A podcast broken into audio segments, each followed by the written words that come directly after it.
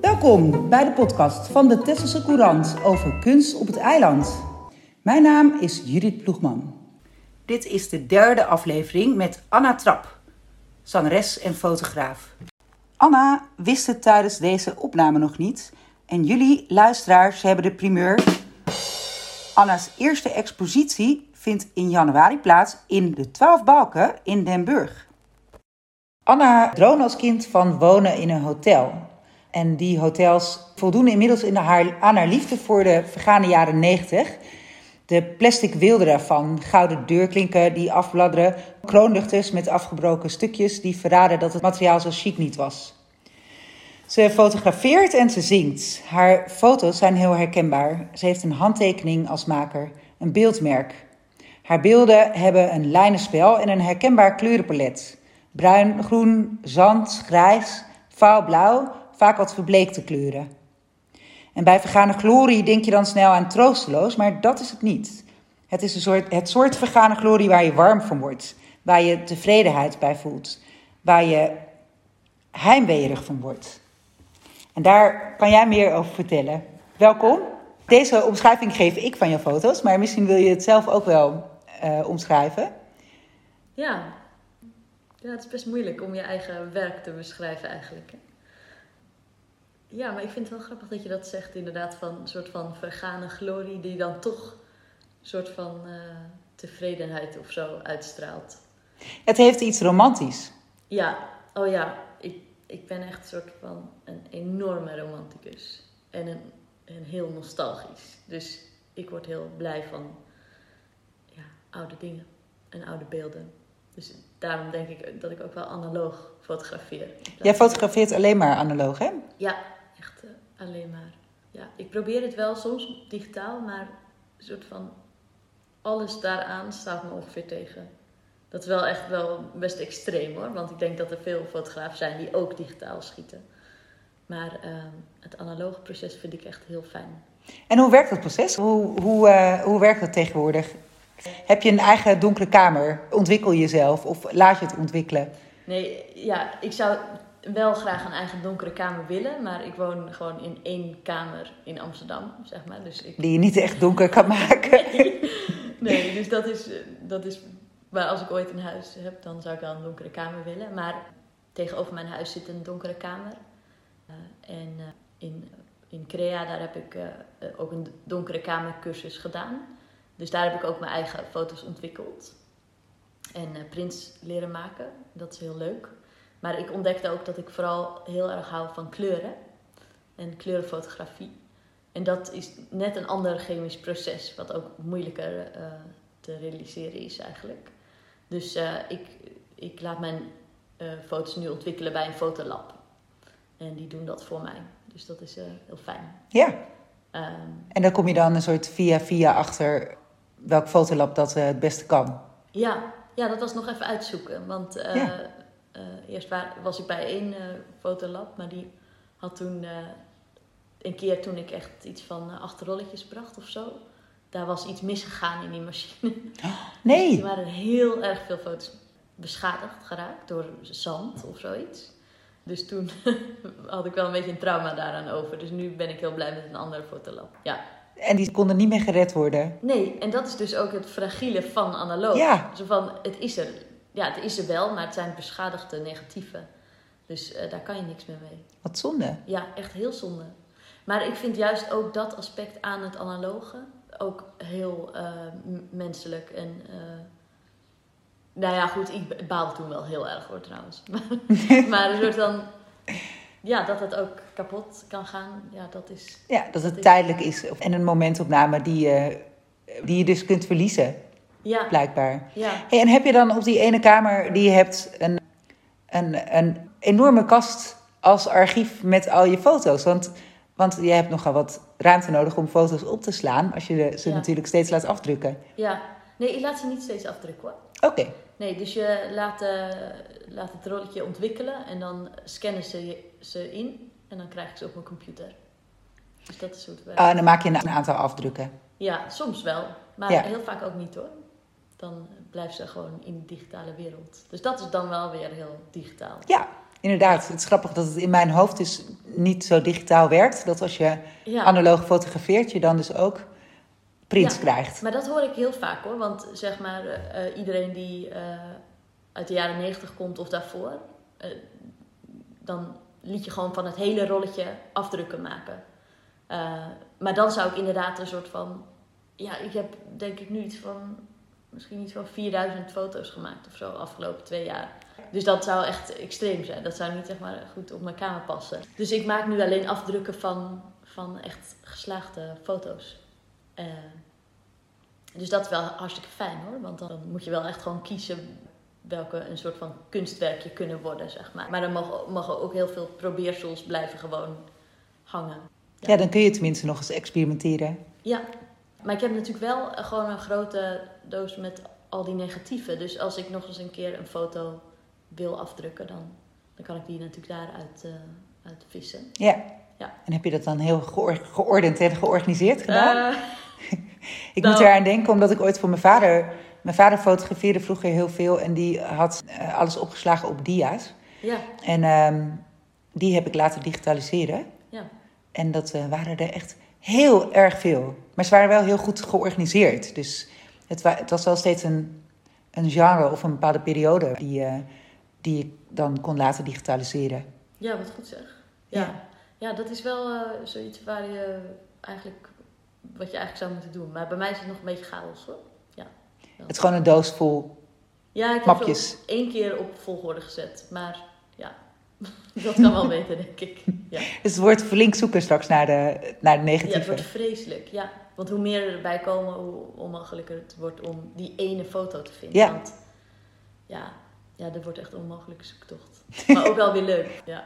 Ook een vorm van romantiek, eigenlijk. Ja, misschien wel. Ja, dat alles net iets langer duurt.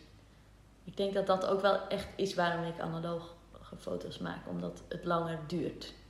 Eh, eh, en dat dat zo fijn is in zo'n wereld waar alles heel snel en vluchtig en niet betekenend kan zijn. Vooral met beeldmateriaal, zeg maar. Want je wil een bepaalde waarde vastleggen, een bepaalde eh, stilte. Het zijn ook een beetje verstilde beelden, vind ik, die je maakt. Ja, ja de, de, inha- de inhoud van het beelden. Ja, misschien wel, ja. Ze worden er bijna tijdloos van. Het, het, want je zou ze in de jaren twintig kunnen plaatsen of in de jaren negentig. Of, eh, maar het zijn beelden van nu. Ja, En, eh, eh, en over tien jaar zouden het ook beelden van over tien jaar kunnen zijn. Ze, ze zijn een Ja. beetje, ze worden een beetje tijdloos Ja. door de manier waarop je ze vastlegt. ja, ja, misschien wel.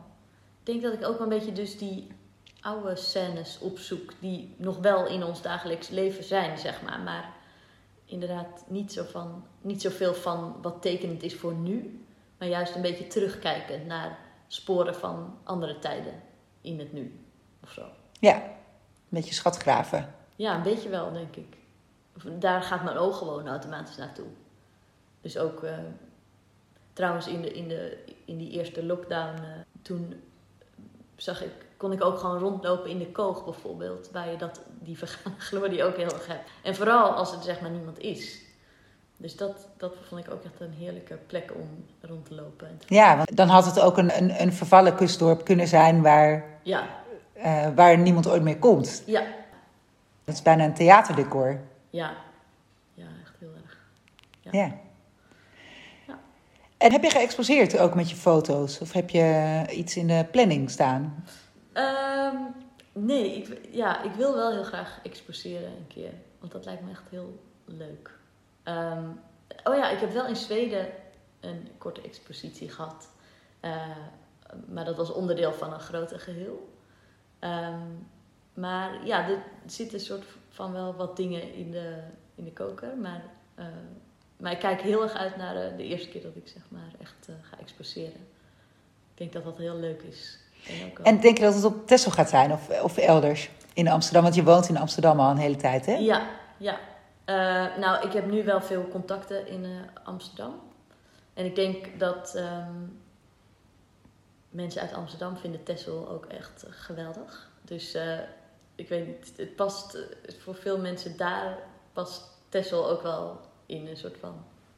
Dat is iets wat mensen graag willen zien. Dus ik denk dat het misschien wel in Amsterdam gaat zijn. Maar ik zou het ook heel leuk vinden om te exposeren op Texel. hoor. Ja, dus dat kunnen we nog verwachten allemaal. Ja, precies. Dus als je luistert. Ja, en je hebt een expositieruimte. Precies, bel me. We zullen straks het telefoonnummer nog even noemen. Ja, precies. Hey, eh, je vertelde net al even dat je naar ehm, Zweden bent geweest. Daar heb je een aantal jaren gewoond. Eh, want daar heb je een zangopleiding gevolgd. Ja. Want jij zingt ook. Mhm. Eh, eh, en misschien leuk om te noemen. Een van de liedjes die jij hebt gemaakt heet Skommelnacht. Mhm. En een skommelnacht is een prachtig Tessels dialect voor, eh, voor een onrustige nacht. En daar is een hele mooie clip bij ook. onder andere door Arnold Verbrugge gemaakt. Dat liedje is te beluisteren op jouw eigen Spotify-kanaal. Ehm, dus dat is terug te vinden. Dat als inleiding, maar misschien wil je er nu iets over vertellen. Over het nummer Over het nummer, nou vooral over, eh, over het soort eh, muziek dat je maakt. Mhm. Eh, daarnet zei ik al even tegen je, het is, heel, het is heel bijzonder om er naar te luisteren. Je probeert het thuis te brengen in een bepaald genre en dat lukt eigenlijk niet zo goed. Een beetje jazzy en het is, het is bijna een, een choreografie, het is bijna een dans.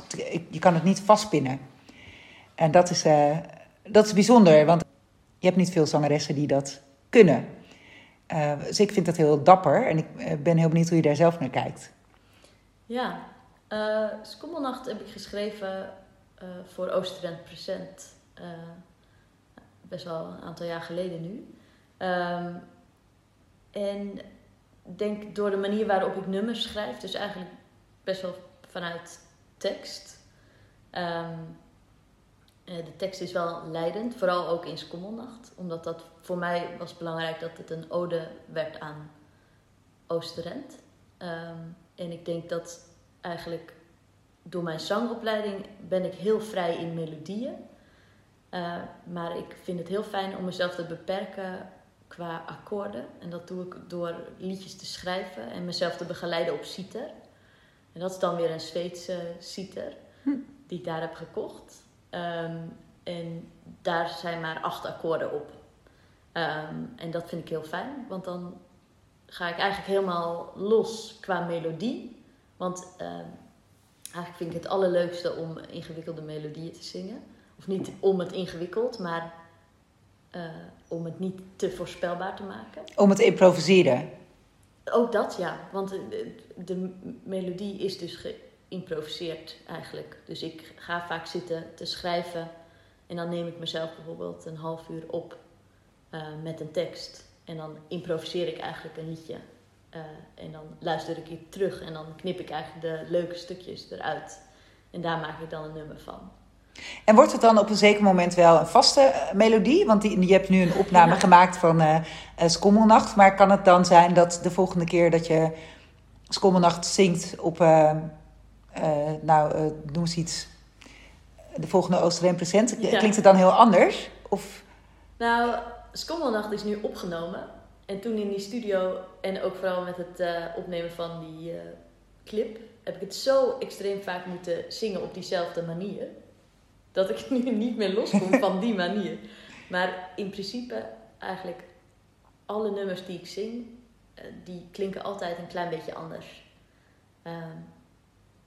Dat vond ik al op het conservatorium ook moeilijk als, als ik gewoon vier keer hetzelfde moest doen, vond ik dat moeilijk. Ik heb daar soort van misschien een beetje een concentratieprobleem in, maar ik verveel me dan snel, zeg maar. Dus ehm, dat improviseren, dat, dat is bijna onvermijdelijk. En er zit eigenlijk in elk nummer wel een, een improvisatiegedeelte ook. Nu met een basklarinet solo. Ehm, maar ja, er is niks zo heerlijk om de melodieën te zingen die je op dat moment voelt eigenlijk. Maar goed, de standaardmelodie van Skommelnacht, die staat gewoon vast. En dan, maar ja, sommige zinnen komen er dan soms net iets anders uit. Ja, Maar als je op, opneemt hè, met andere muzikanten, dan heb je gewoon een vaste vorm hoor. En een, want die raken ook totaal in de war als je elke keer iets anders Ja. doen. Nee, dat zou niet gaan. Maar er zijn eigenlijk in elk nummer dat ik maak, zit ook ruimte voor improvisatie. In de vorm van solo delen Ja. eigenlijk. En daar mag je dan weer helemaal los gaan. Hey, en is dit het jouw werk eigenlijk? Doe jij, eh, ben je zangeres en, en fotograaf? Die, moet je, die, die expositie moeten eerst nog even Ja. aanzien te ko- zitten komen, hè? Ja. Eh, maar ben je zangeres? Is dat nu je werk? Eh, nee, nee. Dus daar heb ik ook wel bewust voor gekozen dat ik dat niet wil doen met een bepaalde druk dat ik er ook geld mee moet verdienen. Ehm, want dat geeft me eigenlijk veel meer plezier en vrijheid in het maken. Ehm, maar ja, ik treed nu. Het is eigenlijk een soort bijbaan. Dus het is, ik treed wel op soms, nou de afgelopen tijd niet veel. Maar, en ook met fotografie snabbel ik zeg maar een beetje bij. Maar ik vind het echt heel fijn dat dat niet mijn, uh, mijn uh, hoofdinkomen moet genereren, zeg maar. Ik, ik heb soms het idee van, ik wil gewoon mijn hele leven soort van overkomen als een hobbyist, zeg maar, in alles. Gewoon omdat ik dat zo een fijne plek vind om te zijn. Maar goed, met zang heb ik gewoon natuurlijk stiekem hartstikke veel gestudeerd. Dus ik ben eigenlijk gewoon een professioneel geschoolde zangeres. Maar uh, ik denk dat deze vorm uh, beter bij me past. Ja.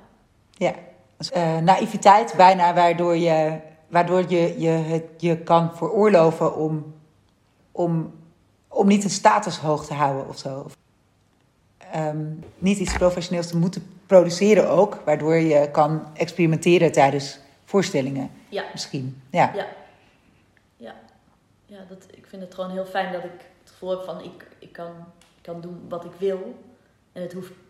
Het, ik, uh, het, het moet aanslaan of ik moet het enorm promoten. Dat, dat, dat ik dat niet hoef te doen, vind ik wel echt heerlijk. Maar natuurlijk is het leuk om erkenning te krijgen en ook betaald te krijgen voor kunst. Ja. Maar, uh, maar dat lukt dus ook wel. Ja, jawel. Beetje. Het is een onderdeel van je. Ja. Ja. Ja, het is een onderdeel van het totaal. Ja. Ja. ja. En heb je voor de rest dan leuk werk? Wat een beetje in Ja. lijn ligt? Of uh, wat doe je? Ik ben uh, docent Zweedse taal. Oh. Dus ik dat is ook leuk. eigen taalschooltje en ik geef uh, ja, Zweedse taalles aan volwassenen en aan kinderen. En dat is ja, best heel leuk. Is daar een groot publiek voor? Heel groot. Ja? ja? Ja, Nederlanders zijn echt dol op Zweden. Het is echt bizar. En ik heb het idee bijna door corona dat, dat er nog meer mensen zeg maar, verlangen naar het platteland. Um, en, um, en heel veel jonge gezinnen willen emigreren naar Zweden. Ook jonge gezinnen dus met kleine kinderen, omdat daar de voorzieningen wel goed zijn. Maar er zijn ook gewoon heel veel me mensen die Zweedse series kijken op Netflix en dan gewoon totaal verliefd worden op de Zweedse taal en dan een cursus Zweeds willen doen. Ja, ik, als ik, er, als ik zo'n serie volg, dan denk ik op een gegeven moment altijd dat ik het kan verstaan. Ja. En dan uh, kijk ik even niet meer naar de ondertiteling. Het blijkt dan toch nooit zo te zijn. het klinkt heel vertrouwd, maar het is, het is toch onbekend. Ja. Ja. ja, dat is heel grappig. Dat heeft iedereen. Ik heb het zelf ook gehad bij een Deense serie. Dat ik dacht, oh, nu kan ik Deens. En, maar dat is Nee. zeker niet zo. Helaas. ja. En jij bent opgegroeid met, uh, uh, met Zweden en Zweeds, omdat jouw moeder Zweeds is, hè? Ja. Ja. Ja. ja. En uh, heb je nog plannen om ooit weer terug te gaan? Of, of bevalt het je wel in Amsterdam? Nou, voor nu had ik het echt heel, heb ik het heel goed gehad in Nederland. En voelde ik heel sterk van dat, dat Amsterdam en dicht bij familie wonen. En mijn Nederlandse vrienden echt heel belangrijk even voor me waren, zeg maar. Maar ja, denk sinds kort ben ik dan wel weer een beetje aan het kijken van, oh ja, hoe zou het zijn om in Zweden te wonen weer? Dus, maar die, die vraag, die is eigenlijk altijd wel een beetje aanwezig. Vooral als je zo uh, ja, uit twee culturen komt. En ik heb veel banden en vrienden en familie in Zweden. Dus uh, ja, ik denk dat ik zeker wel nog een periode in Zweden ga wonen. Maar waar ik echt lang ga wonen, weet ik nog niet. Nee. Het ligt allemaal nog voor je. Ja, inderdaad. Hey, wij gaan een beetje naar een afronding toe. Ja. Um, uh, in die afronding uh, wil ik nogmaals herhalen dat als mensen een expositie uh, van jou willen, dat ze je dan moeten benaderen. Uh, en misschien wil je sowieso even je um, noemen waar, waar werk van jou te zien is of te vinden is online. Ja. Dus mijn fotografiewerk is eigenlijk op Instagram het beste te bekijken. Uh, en daar heet ik Anna Marta met een H trap aan elkaar. Um, en uh, muziek is via Spotify, via Anna Trap. Of op YouTube is de videoclip te zien. Oké. Ehm, gaat het zien allemaal. Het is echt prachtig. Dankjewel voor dit gesprek. Ja, bedankt.